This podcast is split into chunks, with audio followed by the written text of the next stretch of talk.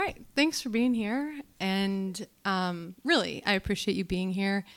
I realize that by being here tonight, you are not a dozen other places doing any number of other things. So um, I don't know why you've made it a priority to be in Violette Hall on your Wednesday night, but I think that's the interesting thing about priorities, how they work, why they're necessary. You can't be doing everything, you can't be doing everything else right now. And so you've chosen to be here, and we've all chosen to be in the same place tonight. So I'm really glad to be here with you all. Um, I want to share a couple photos and all that. Oh, this is such a cute photo of all of us looking so precious on a Friday afternoon with a pro- professional photographer. So we did it. And then in normal life, things look more like this, where this is actually Halloween. Um, like the boys are right here, they're dressed up as Marv and Harry and Kevin from Home Alone.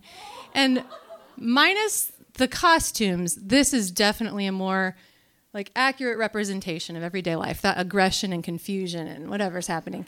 And then Reed is being my most favorite weirdo of all the weirdos there. And I can say that because I'm looking like a weirdo myself. Um, generally, just very emotional and, and, enthusiastic about everything giant pretzels or Christmas lights or Christmas. Lots of feelings. And then down here at the bottom, um, this is we like take family trips and go all kinds of amazing places as if we have a clue what we are doing or where we're going and it seems that way probably and we don't and so here's a photo of not our tent because our tent is flooded full of water other tents in this site knew to put their tarp on top of the tent because there was rain coming we put our tarp on the ground to keep the dirt from getting in our tent so our tent's full of water. Um, that's all of our wet stuff, just all the soaking stuff in the brush there at Big Bend. And Reed has no word. Actually, he has lots of words, but for the photo, just only this. Um, I'm in the t- I'm in the tent that you can't see with a an actual Dixie cup, bailing water. Like it's fine. It's gonna be all right. We'll get it dried out. Wind will blow through. We're gonna be okay. And isn't this kind of incredible anyway? And Briggs is stomping around the campsite, just telling me to stop it. And stop it, mom, just cut it out with the saying everything's amazing all the time.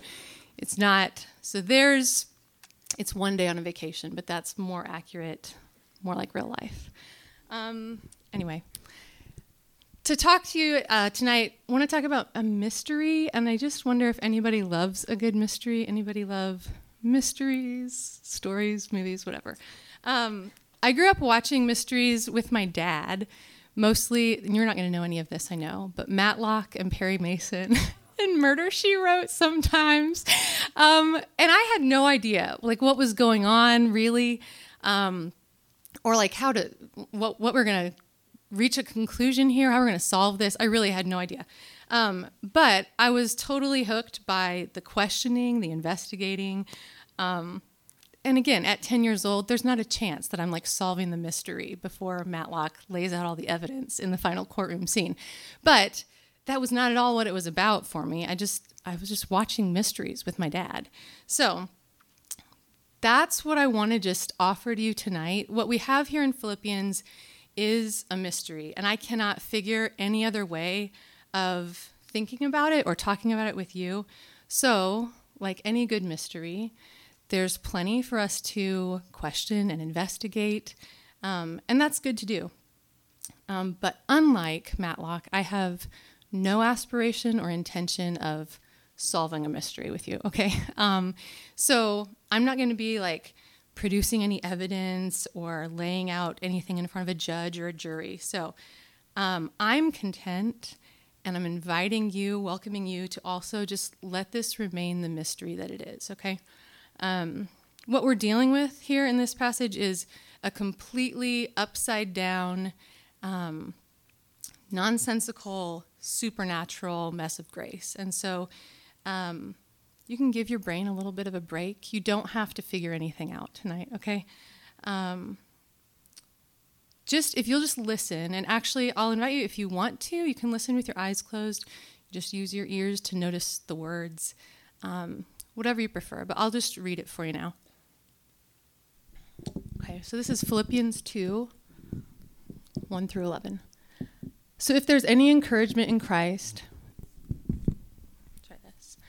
If there's any encouragement in Christ, any comfort from love, any participation in the Spirit, any affection and sympathy, then complete my joy by being of the same mind, having the same love, being in full accord and of one mind. Do nothing from selfish ambition or conceit, but in humility count others more significant than yourselves. Let each of you look not only to his own interests, but also to the interests of others. Have this mind among yourselves, which is yours in Christ Jesus, who, though he was in the form of God, did not count equality with God a thing to be grasped, but emptied himself, taking the form of a servant, being born in the likeness of men, and being found in human form, he humbled himself by becoming obedient to the point of death, even death on a cross. Therefore, God has highly exalted him and bestowed on him the name that is above every name so that the name of Jesus every knee should bow in heaven and on earth and under the earth, and every tongue confess that Jesus Christ is Lord, to the glory of God the Father. Okay, you can open your eyes if you want. And I wonder what you hear. I wonder what you notice there. I wonder if you notice kind of this downward movement, um, a stepping stepping down from equality with God, stepping down into human form, stepping down to be a servant, um, stepping down into death, stepping down even into death on a cross. And then the upward movement, raised up to the highest name, raised up even to a bowing from every level of creation, raised up to glory with God the Father. So, again, just going to remind you that I have no answers for you about this passage. Um, and that's probably some bad news because there are parts of this um, that are actually troubling for me and maybe for you too. Um, and so, to be honest, um, this passage has become even more of a problem for me the more that I listen to people, but we'll get to that in a bit. Um, one more note on the subject of bad news there are actual Hebrew words here and translations of words and concordances and seminaries full of theological study on this bit of scripture. And I don't know any of those words, and I have not read any of those books. I don't know those things. So that is not what you're getting here. And I think, I hope that you know that that's not what you're getting here. Um, I don't think that's what you are wanting or looking for anyway.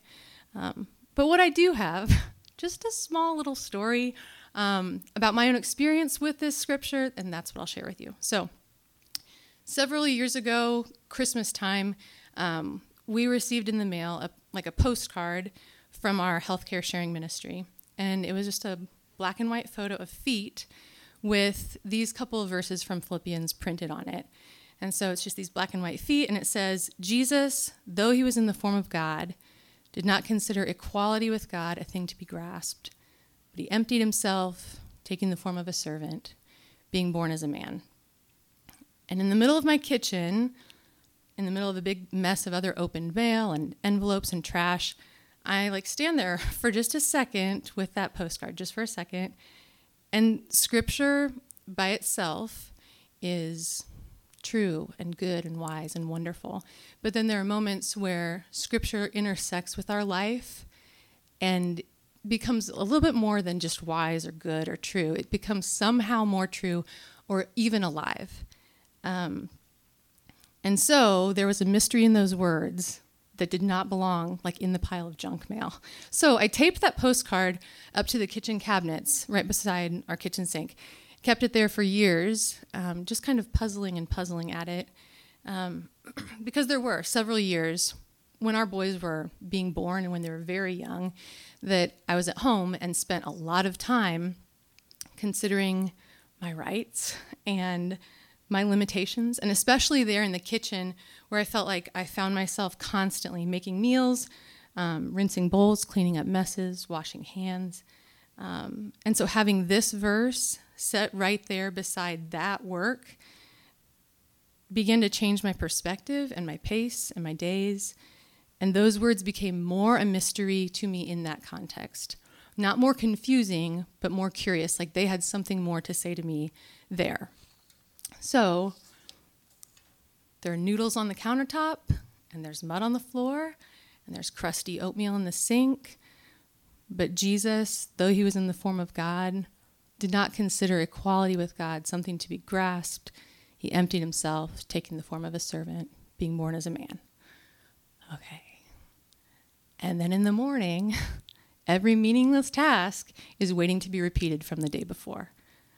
Brothers are still fighting, and laundry's still piling up, and weeds are still growing, and Reed is probably out to lunch having cheesy fries with a student and changing the world. And Jesus, though he is in the form of God, did not consider equality with God something to be grasped, but emptied himself, taking the form of a servant, being born as a man. And you might know Brother Lawrence and approximately 800 trillion other theologians and saints and ordinary people have all discovered this um, and written about it. So this is nothing new. I'm not sure how all of them have said it, but like I said, there was a mystery in those words on the cabinet. And so if Jesus himself, in the form of God himself, can step out of that position into skin, and if Jesus could empty all the holiness of God into the body of a servant, just a man, if the holiness of heaven can come to me in that degree of limitation, then I might have underestimated the potential for holiness in all manner of things. If Jesus can choose to forego the rights of being God in order to limit himself to the form of a man, limit himself to death, limit himself to crucifixion, then it seems likely that I could recognize him in other limited, ordinary, messy, seemingly secular places. If that is true, then maybe even this could be holy. Even these words on a page, even the attention that I'm going to give to those notes for that test, even folding laundry, even making a phone call, even sitting down to a meal or standing up to clean it up I'm bored of my major and I'm tired of school. I'm annoyed by COVID. And Jesus, though he was in the form of God, did not consider equality with God something to be grasped, but he emptied himself, taking the form of a servant, being born as a man. So, is it possible that even this could be holy? So, the mystery in the middle of these verses offers several mentions of humanity form of a servant, born as a man, human form. So, just to be clear, this is God in flesh, a mystery, one that we're not going to try to explain here. But only this many cells, only this much blood, only these bones and this brain and these lungs, limitation. And then these verses do nothing from selfish ambition or conceit but in humility count others more significant than yourselves. Let each of you look not only to his own interests, but also to the interests of others. Jesus, though he was in the form of God, did not consider equality with God something to be grasped, but he emptied himself, taking the form of a servant, being born as a man. This reminds me of Kevin's message from Sunday, Matthew 16, where Jesus says, Whoever wants to follow me must deny themselves, take up their cross, follow me. Deny yourself. Think of others as more important. Look not only to your own needs, but to theirs instead. Consider others and their needs more significant, more important, right? Does that start to sound like have no needs? And how long do you want to do that? How long can you do that? Has anybody tried counting others more significant than yourselves? You have. I know that you have. And I have. And this is where I see that that idea, just taken at face value, um, it can become a problem for me. Because then I start asking, do you have any idea how many somebodies that means? Do you know how many worthy causes and sacrificing missionaries and clean wells and starving children and sick animals and dying forests and lonely nursing homes and needy neighbors that really actually means? How many can I actually help? How many am I supposed to help? How much can I actually do? Count others as more significant. Look to their interests. How's your heart rate? Everybody still breathing? What if it's not just either them or you, either all their needs or only yours, all or nothing? What if both you can exist and they can exist and have needs, but you won't be able to have or do whatever you want whenever you want? What if there really is abundance, what I need and what they need, and more than enough, but I'll have to accept some limitation? And what if I'll have to do that not someday when I'm more like God and blah, blah, blah, but right now, in my very most human moment, like the present moment? And at my most human, I don't have to deny that I have needs or feelings or a family or an appetite but I could consider limiting some of those very real, very human things. And what if the way, I know scripture uses the word deny yourself. That word, again, I, I don't know. Okay, but what if it's not self denial as we think of it? What if it is self constraint, maybe? It's not that they get to matter and you don't, their needs are important and yours aren't. Is it possible that these verses really have nothing to say about your value? And is it actually working to think of yourself and your time and your needs as less valuable? Like, is that actually how we're defining humility? Or are you maybe on the fast track to becoming just a burned out do gooder who resents everyone who's not giving and doing as much as you are? And that's actually that's where the passage starts. Um, the very beginning of Philippians 2 Have you been encouraged at all? Have you been comforted? Has anyone shared affection or sympathy with you? Has anyone set aside their interests to look for yours? And of course, the answer is yes. And did they do it perfectly and never fail you? No. But I think of those years cleaning up messes at home with my boys and changing diapers. And of course, it means that someone has done that for each of us.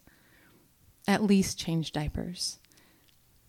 And can I tell you that they stink? Reed prayed that I would just tell the truth tonight. So I'm going to say into a microphone without wasting your time that diapers stink. And someone changed your diapers when you did not know how. So I'll ask again have you ever been comforted? Have you ever been encouraged or nourished, cared for? If you've received any measure of this, then have the same mind to give it. And so, in our terms here, not as parents, but students at Truman State, have you known the awkwardness and the anxiety and the loneliness of being a freshman, being new to a whole place? And maybe, like Joe, like JJ said, someone remembered your name. Then look to those interests for someone else. Maybe try remembering one person's name. Have you ever benefited from Kevin and Stephanie giving their Friday nights and their Saturday afternoons and their Sunday mornings. So, to be clear, their whole weekends to welcome students and take them to Walmart and worship with them. If so, consider giving a free minute to welcome or help someone else. Your needs don't make you a unique burden. You're not a unique burden. And they don't need to be ignored or denied. We are each other's burden so look also to the interests of others.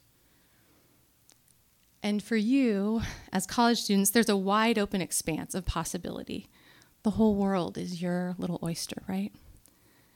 And all that possibility can feel like a lot of expectation for how you're going to make a huge impact for the world and for the kingdom, and keep your eye on this and figure that out and take in all the limitless possibilities.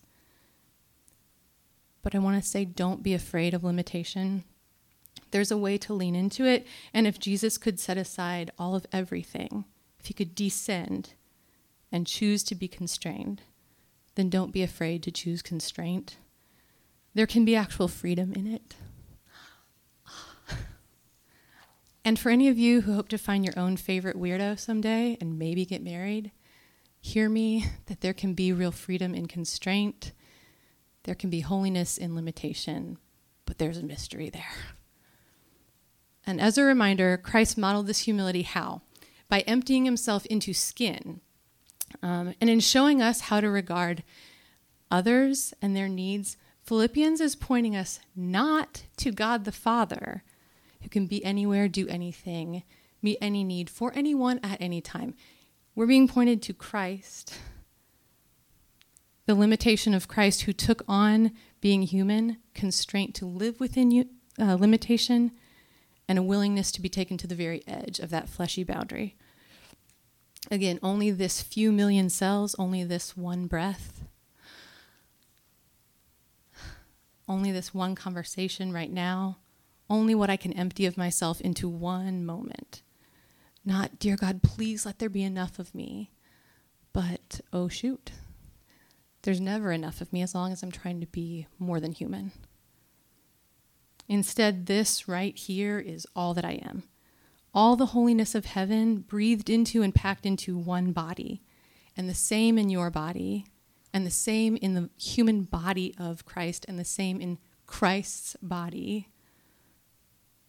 Totally insignificant in proportion to all of history and creation, and yet fully holy, even just as I am, even limited as we are.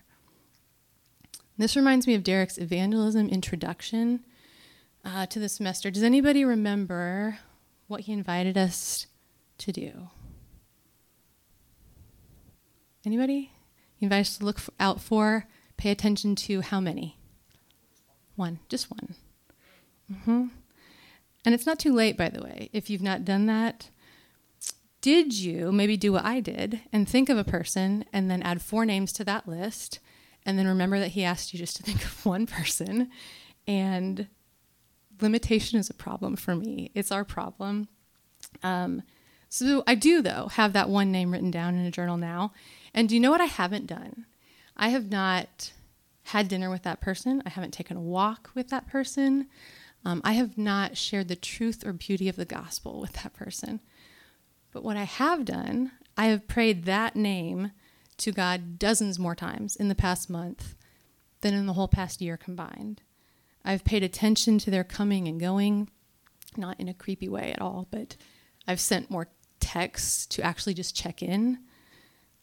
Limitation. That's all I've done. And with all the love and grace and hope and humility of Christ, I've done only that. It's not too late. Like I said, you are limited human and meant to be. If you haven't picked a person, you could pick someone now and just start in the smallest way, just by noticing them. I want to do just the shortest little experiment with limitation, just actually an exercise with limitation. So if you would spread out, like, and you don't have to spread super far, just far enough that you can like reach your hands out to the side, but move if you need to. We're all familiar with like the six feet. Okay, so once you've got some space, there you go.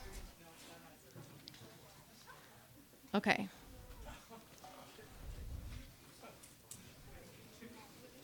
Good. Yeah, you've got it. Okay, once you've got some space, I want you to notice, reach out with me, your arms to the sides, and I want you to notice from the tip of your middle finger on one hand the very tip of your middle finger on the other hand, and then from the very top of your head all the way down to your toes. That is all of you. There is no more, only exactly that much. You can reach this far.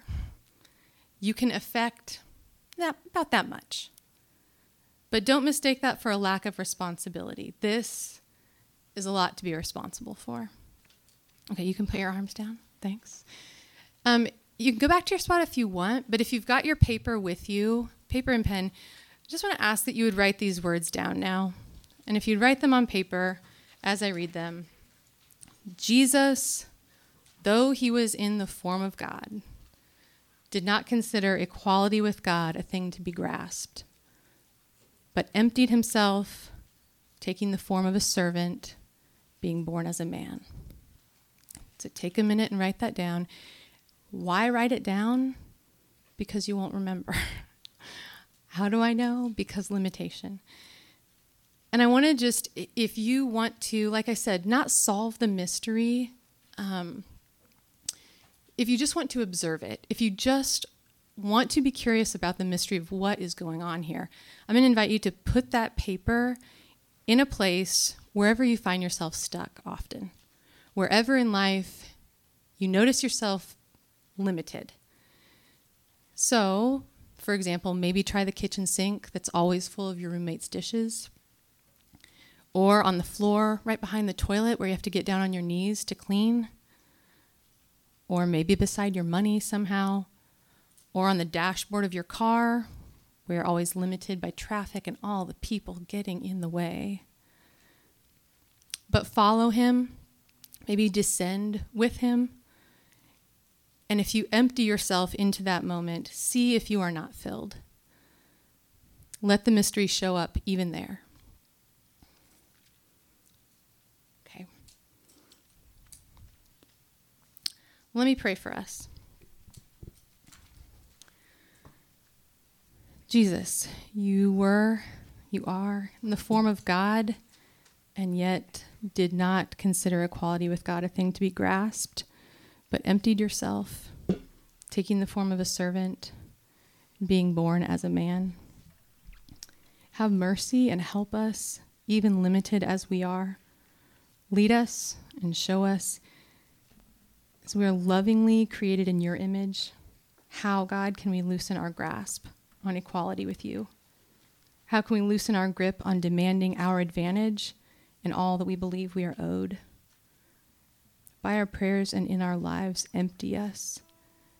That all our aspirations and strivings would take the shape of service through being single mindedly present.